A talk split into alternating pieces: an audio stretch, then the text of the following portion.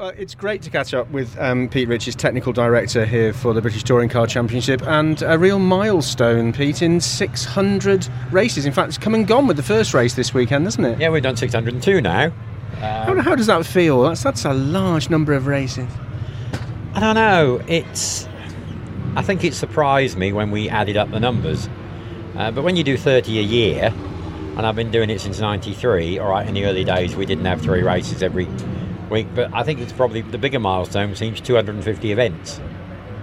So, I mean, you can't remember all 600, and maybe you can, but are there any absolute highlights where you've had a, a absolute elation, or you've thought this is a nightmare?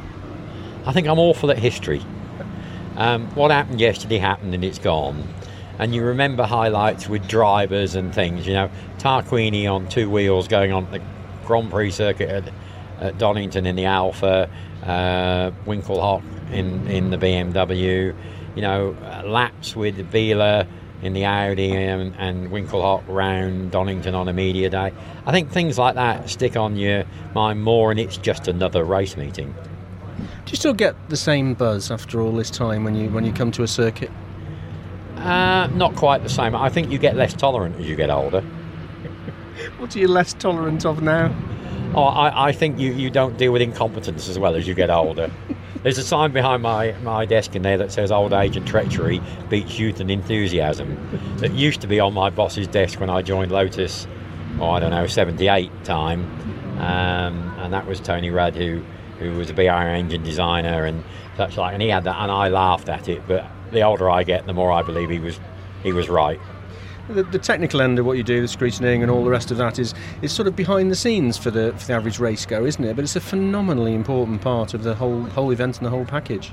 Yeah, I mean that's moved on so much in the 25 or the 250 events rather, because I think you you know electronics weren't around then um, anywhere near the same, and I, I think that's the bit that nobody knows anything about. Nobody really knows what we do to police the power of the cars, the boost levels, the revs, and all the other dimensions and things that we check. I mean, people won't believe I've got two truckloads of equipment.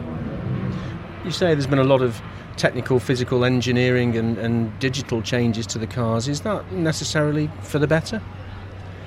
Uh, there's those that are argue there's nothing wrong with a set of points and a carburettor. Um, half the modern generation wouldn't even know what one was. Um, you can't stop progress. So are you constantly learning then because of the new innovations? I mean, you, you, can't afford to sit still. You have to keep up with those, don't you? I think what happens is we use more experts. You know, the, uh, we probably all laugh, but the 23 year old with a laptop is probably a lot better than the 63 year old with a laptop. Um, and we use Cosworth to do all the data analysis and all that stuff for us.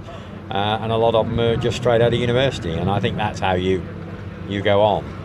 If you were to, to look in a crystal ball over the horizon and we were having a conversation after another 600 races, what do you think we might be talking about in terms of developments with the cars then? I think it could be quite frightening. You know, that's 20 years potentially. You know, I mean, I started this 93 ish, um, so I've been doing it over 20 years. Uh, you won't have two litre engines. Will you even have petrol engines? You know, battery technology must have moved on by then. Will you have silent racing cars? Can't see that. Well, I can't see any excitement in that. Um, you certainly will have hybrid type power units, all sorts of things. Will motor racing even be a socially accepted hobby? The only thing I do know is I won't be doing it when we get there.